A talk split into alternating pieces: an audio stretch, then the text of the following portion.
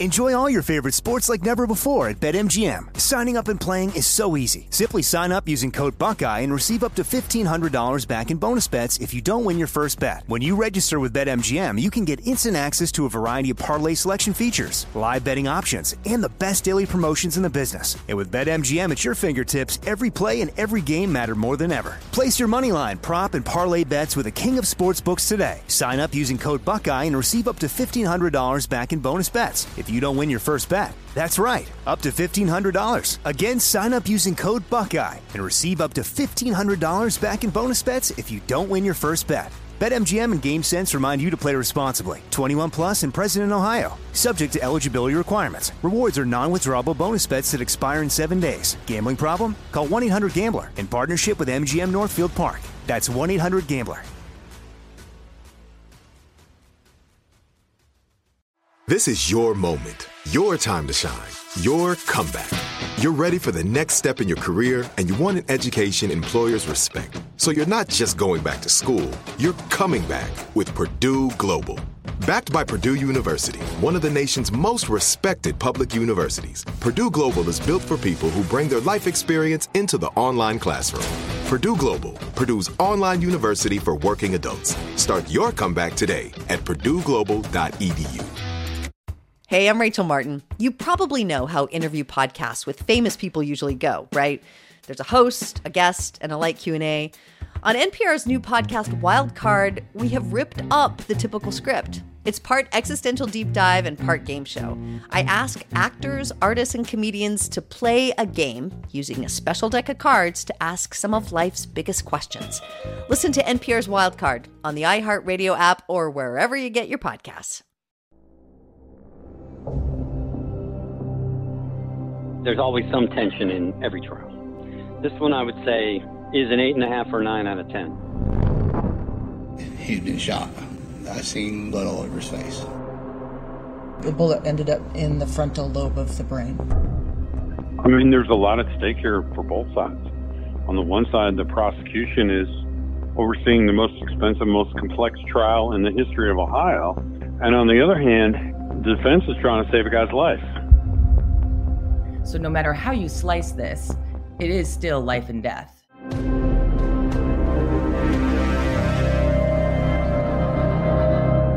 This is The Piketon Massacre, Season 4, Episode 4 Devil in the Details. I'm Courtney Armstrong, a television producer at KT Studios with Stephanie Lydecker and Jeff Shane.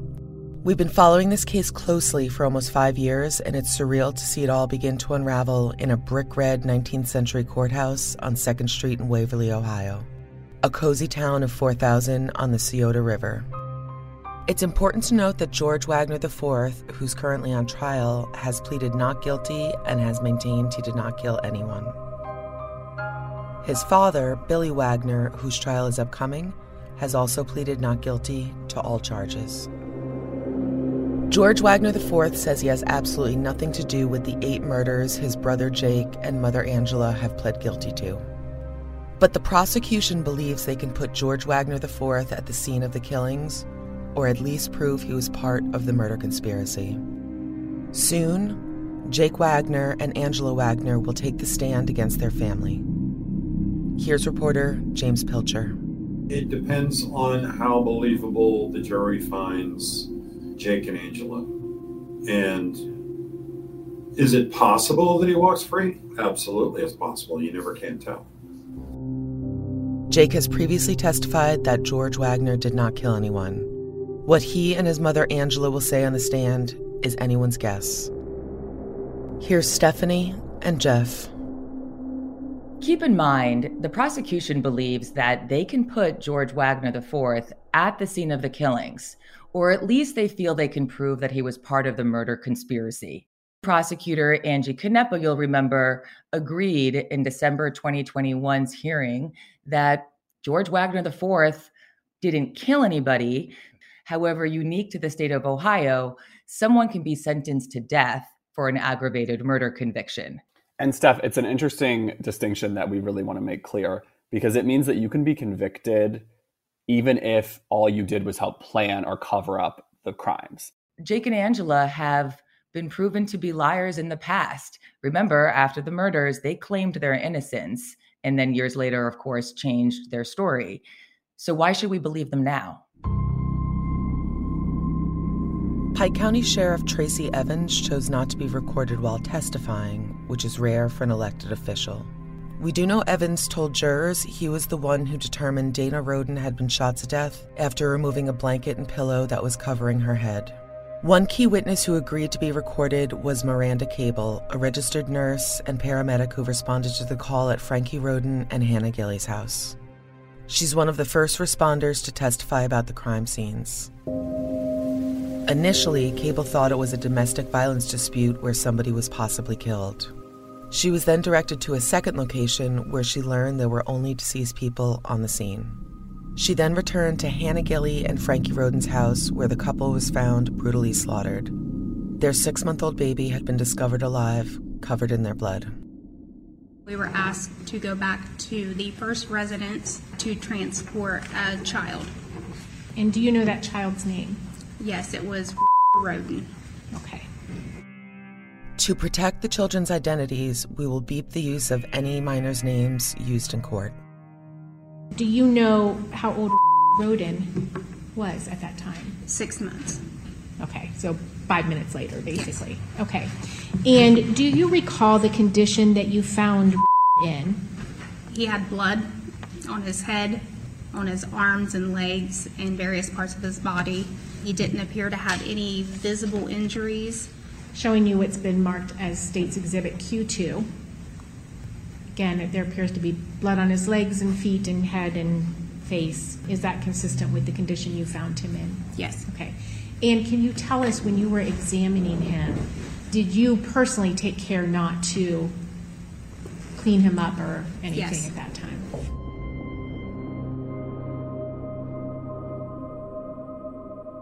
Forensic investigator Joseph Scott Morgan. The fact that Miranda, the EMT, had walked in and she was essentially handed over like this still living legacy, if you will, that's stained in blood. Swaddled the child, I would imagine, bloodstained diaper, you know, and has to make sure. And at that moment, you know, you can imagine. I know that I've been out on scenes before that were very dramatic but in that moment time, you're getting a sense that everybody's been wiped out, and this little precious angel is still cooing and alive. The defense did not cross. Timothy Dickerson, former Pike County police officer and director of Pike County Emergency Management, also arrived on the scene. In his court testimony, he detailed entering Dana Rhoden's house to find the bodies of Hannah May and Chris Rhoden Jr. It was a grisly spectacle. exited my vehicle, went into the home. I uh, then turned right, went into a room, and found a deceased male. He was in the bed. Went from there out through the, uh, I guess would be the living room, the kitchen area, to another room uh, where a deceased female was located, and then made a right and found a third deceased female. While Dickerson was in Hannah Mae's room, he heard a sound and saw a baby's arms extend up from the bed in which her mother had been shot to death. Yeah, what was the baby's condition? From what I remember, uh, I just remember the diaper having blood on it. It was a traumatic scene, uh, and a large scene. And when I discovered that the baby was alive, I was very thankful for that. Did you have a fear that the baby may not have been alive? Yes.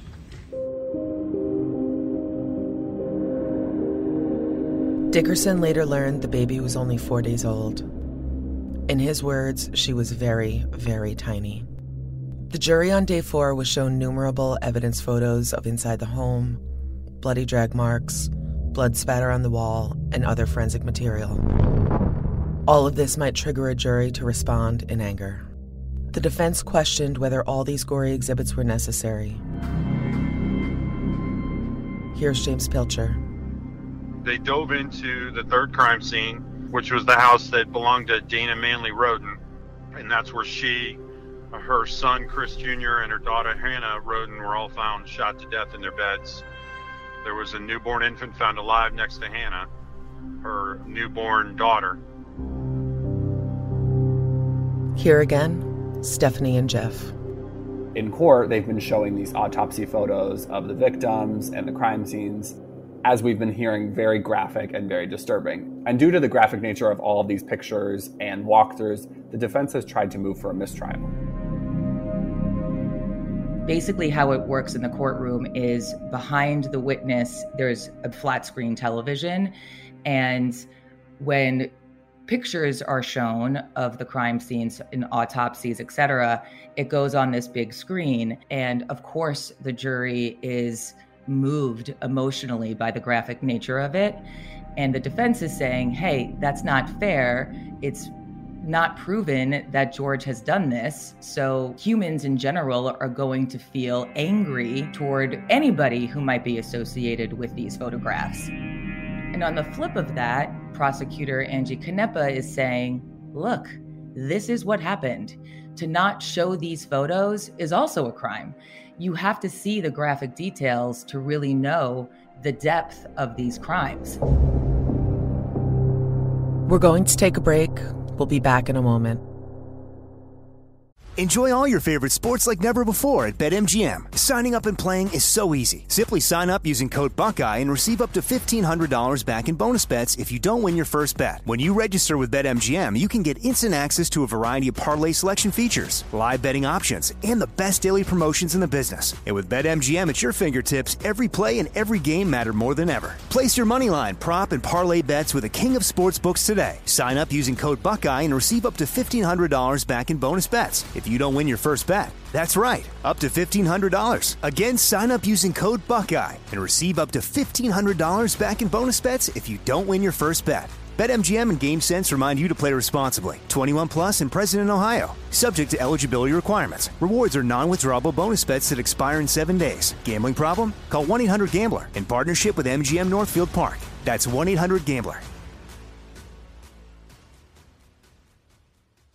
It's almost here. The Knix anniversary sale starts this Thursday, May 9th at knix.com. Celebrate the intimate apparel company that has reinvented products for real life with one of Knix's biggest sales of the year. Get 30% off all leak-proof apparel from the number one leak-proof brand in North America, including period underwear, swimwear, activewear, and more. Millions of people have made the switch to Knix leak-proof underwear, and there's never been a better time for you to try. Save 30% on super comfortable, machine-washable, and great-looking underwear that's perfect for periods and light bladder leaks. Choose from a variety of colors, styles, and sizes from extra small to 4XL. You can even match your leak-proof underwear with an incredibly supportive and comfortable Knix wireless bra.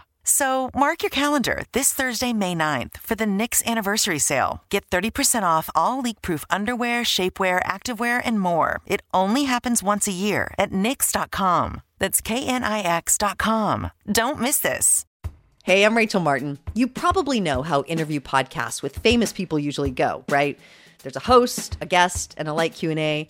On NPR's new podcast Wildcard, we have ripped up the typical script. It's part existential deep dive and part game show. I ask actors, artists, and comedians to play a game using a special deck of cards to ask some of life's biggest questions. Listen to NPR's Wildcard on the iHeartRadio app or wherever you get your podcasts.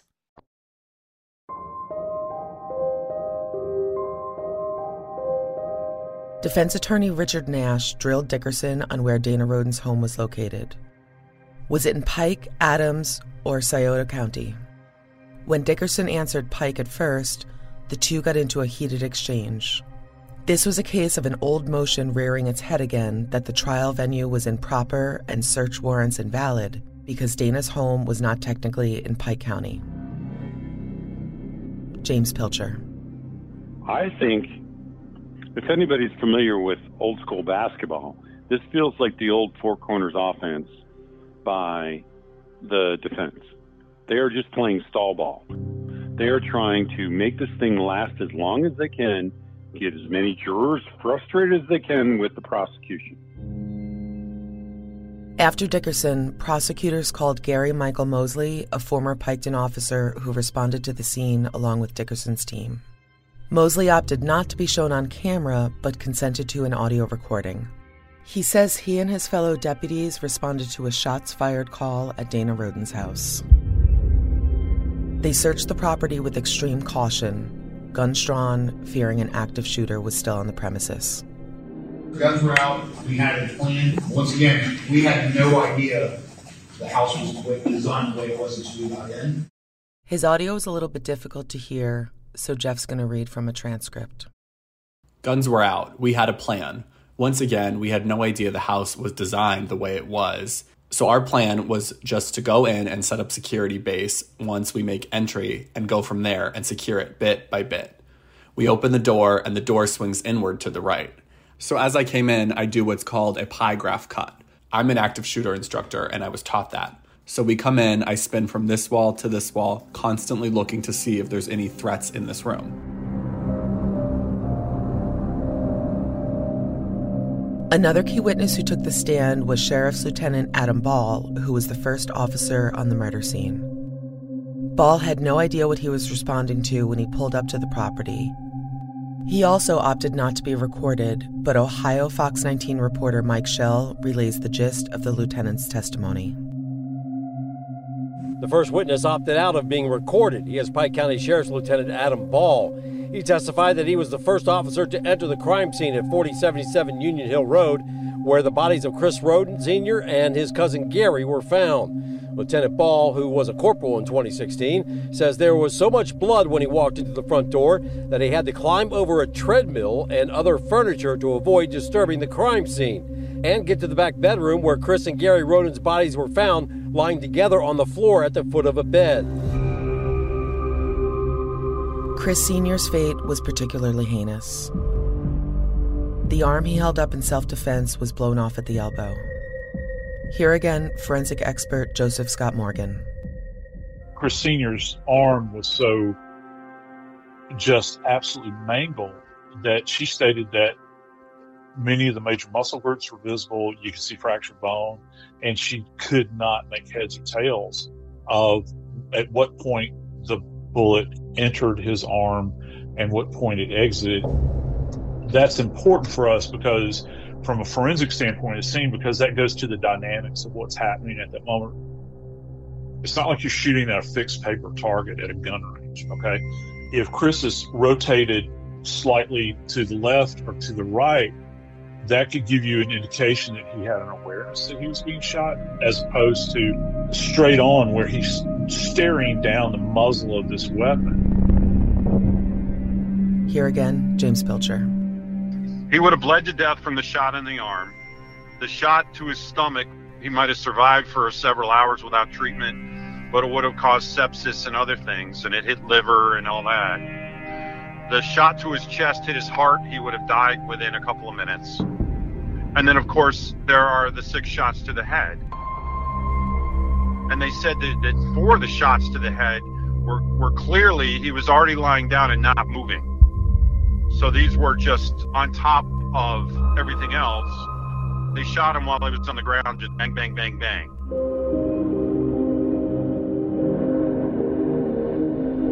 Lieutenant Ball was also the one to discover the Rhoden's marijuana grow operation. He describes it as, quote, extensive, taking up a garage, an outbuilding, and a semi trailer. He also discovered that the Rhoden security cameras had been dismantled. Lieutenant Ball actually went outside after clearing the house because they didn't know if anybody was still around. They didn't know if somebody was still on the property killing anybody or armed or whatever. So after clearing the trailer, where Chris and Gary were, they went out and cleared the property. And at that point, that's when they found the open marijuana grow operation. And they went upstairs, and that's when they found, hey, there's cameras and wires and no DVR. The defense exploited the grow operation to suggest that the murders could have been cartel related. A theory police have long dismissed. At one time, there was speculation that a Mexican drug cartel may have been involved in the murders, but then Ohio Attorney General Mike DeWine said it was not a factor. The motive was a custody dispute over Jake Wagner and Hannah Rhoden's two year old daughter. It's obviously too early to surmise how this trial is skewing, but one glaring omission from the defense is this. George Wagner IV's attorneys have yet to offer up a clear, solid alibi for where George was on the night of the killings. Again, James Pilcher. They've been kind of vague on this point. They have not come out and said, and actually, this was they were about to say something along those lines in their opening, the defense's opening, and there was an immediate objection, and they went back in the chambers. Five minutes into the defense's opening, you get a you get a objection from the prosecution. It was really really strange, and they kind of intimated that George stayed home and was asleep in his bed, and he was going out and he found it really weird that uh, Jake was up before him working. He wanted nothing to do with his family, and he wanted he's trying to stay away from him. And but they never came out and said he has an alibi. They never came out and said this is where he was. And that's going to be the difficult thing for the defense, especially when you start seeing their funds were commingled. They even have him on recording telling his mother, I don't want to leave. We're all here together. This place is a moneymaker. This is after they moved to Alaska. I know I'm jumping ahead of myself, but there have been evidence produced since the first days of the trial that have indicated that George was still part of the family. He didn't want to leave, like the defense has indicated in their opening statements. And the prosecution is specifically tailoring their evidence towards what the defense said in the opening statement that George wanted to move out, George wanted nothing to do with the family, and they are introducing evidence piece by piece that that was not the case. Joseph Scott Morgan weighs in on the challenges the prosecution faces to place George at the scene of the crime. I think that there are a lot of circumstantial issues regarding the planning. I think that he had an awareness, obviously, and for all I know, he was very well in the vehicle. You know, I mean, you know, who am I to say? But to physically put him in, you know, in the trailer with, for instance, with Chris and Gary that night when that hole was blown through the door, or you know, when that wood was splintered and sent into Chris Senior's face, you know, you, you really think, you know, was was he there? You know, was he physically there while it was happening, or when the bodies are being drugged from one room to the other? You know, which is really kind of a an exclamation point in all of this because it goes to the kind of the ghastliness of it all. Here again, Stephanie and Jeff. At this stage, it seems that the main question is Was George Wagner there? And if he wasn't, was he a part of the planning? And if he was a part of the planning, is he equally culpable? It seems like what the defense will try to do is hammer away at this story and argue that, yes, he came from a bad family, but that doesn't make him a bad guy. So, as we learned last season, the opinion of George Wagner is a little mixed. Some people were shocked that he was involved with the murders and had a very hard time wrapping their head around it. And other people were not surprised and thought he was very much a part of the Wagner clan. And so I think it's just going to be fascinating to watch all of this play out in the courtroom. The prosecution has its vulnerabilities also. Among the media pool, there is definitely a sense of questioning about the prosecution strategy and when are they all going to tie this together? When are they going to point to George being part of this conspiracy? Because none of the physical evidence presented so far, they're starting to get into some of the other evidence on the wiretaps and so forth, but they even stipulated none of the, physical evidence they found at the crime scenes tied any of the Wagners to any of these crime scenes. Joseph Morgan theorizes about how the lack of DNA evidence will be a possible blockade in proving George IV was there the night of the slayings. It's tough nowadays. You know, maybe 10 years ago it wouldn't have been tough, but we're in a brave new world. People have an expectation that, oh, they're going to get up here and talk about DNA. I've seen that on television. And you get up there and it's a big fail, you know, as far as the jury is concerned. But just because you have an absence of something doesn't mean that something hasn't occurred. It's just that that's what many people expect, you know, that we can conjure up DNA, and you can't. It's either there or it's not, you know, and I think that that's significant. And it's also significant relative to fingerprints as well. Let's stop here for another break.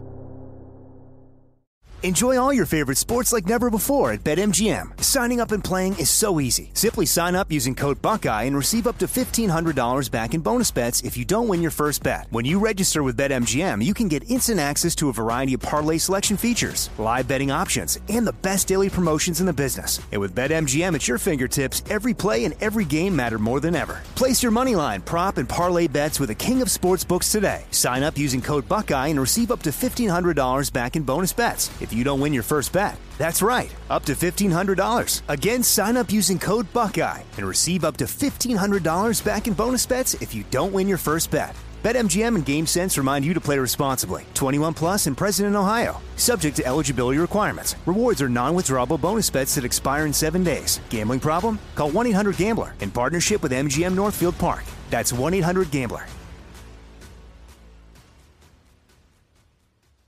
It's almost here. The Knix anniversary sale starts this Thursday, May 9th at knix.com. Celebrate the intimate apparel company that has reinvented products for real life with one of Knix's biggest sales of the year. Get 30% off all leak-proof apparel from the number one leak-proof brand in North America, including period underwear, swimwear, activewear, and more. Millions of people have made the switch to Knix leak-proof underwear, and there's never been a better time for you to try. Save 30% on super comfortable, machine washable, and great-looking underwear that's perfect for periods and light bladder leaks. Choose from a variety of colors, styles, and sizes from extra small to 4XL. You can even match your leak-proof underwear with an incredibly supportive and comfortable Knix wireless bra. So mark your calendar this Thursday, May 9th for the Knix anniversary sale. Get 30% off all leak-proof underwear, shapewear, activewear, and more. It only happens once a year at Knix.com. That's K-N-I-X.com. Don't miss this. Hey, I'm Rachel Martin. You probably know how interview podcasts with famous people usually go, right? There's a host, a guest, and a light Q&A. On NPR's new podcast Wildcard, we have ripped up the typical script. It's part existential deep dive and part game show. I ask actors, artists, and comedians to play a game using a special deck of cards to ask some of life's biggest questions. Listen to NPR's Wildcard on the iHeartRadio app or wherever you get your podcasts.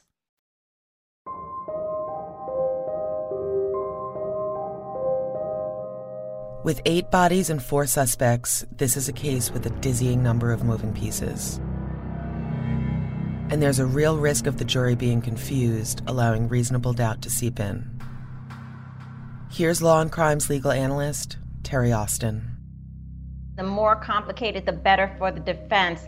The most complicating part of this case is keeping track of the names and the relationships. I mean, we know already that there are eight victims, four defendants, four different crime scenes, and all of those individuals have people who were involved in terms of finding those individuals who were killed. And so the biggest issue for the prosecution is going to keep everything straight. You want that jury to follow your story. In the case of prosecution trying to pursue the claims against George, it's going to be difficult to establish that motive. They have evidence against, you know, obviously Jake, against Angela, but I think it might be difficult. And all you have to do, as you know, is have one juror who has reasonable doubt and doesn't want to convict, and there you have it. So we'll see what happens, but I think there could be some doubt in the case against George here. And remember, this is a jury of his peers that that's rooted within our founding documents. And his peers consist of those that live in that small slice of the world up there that they see each other day to day, you know, Walmart and the cafe and everywhere else that they go up there.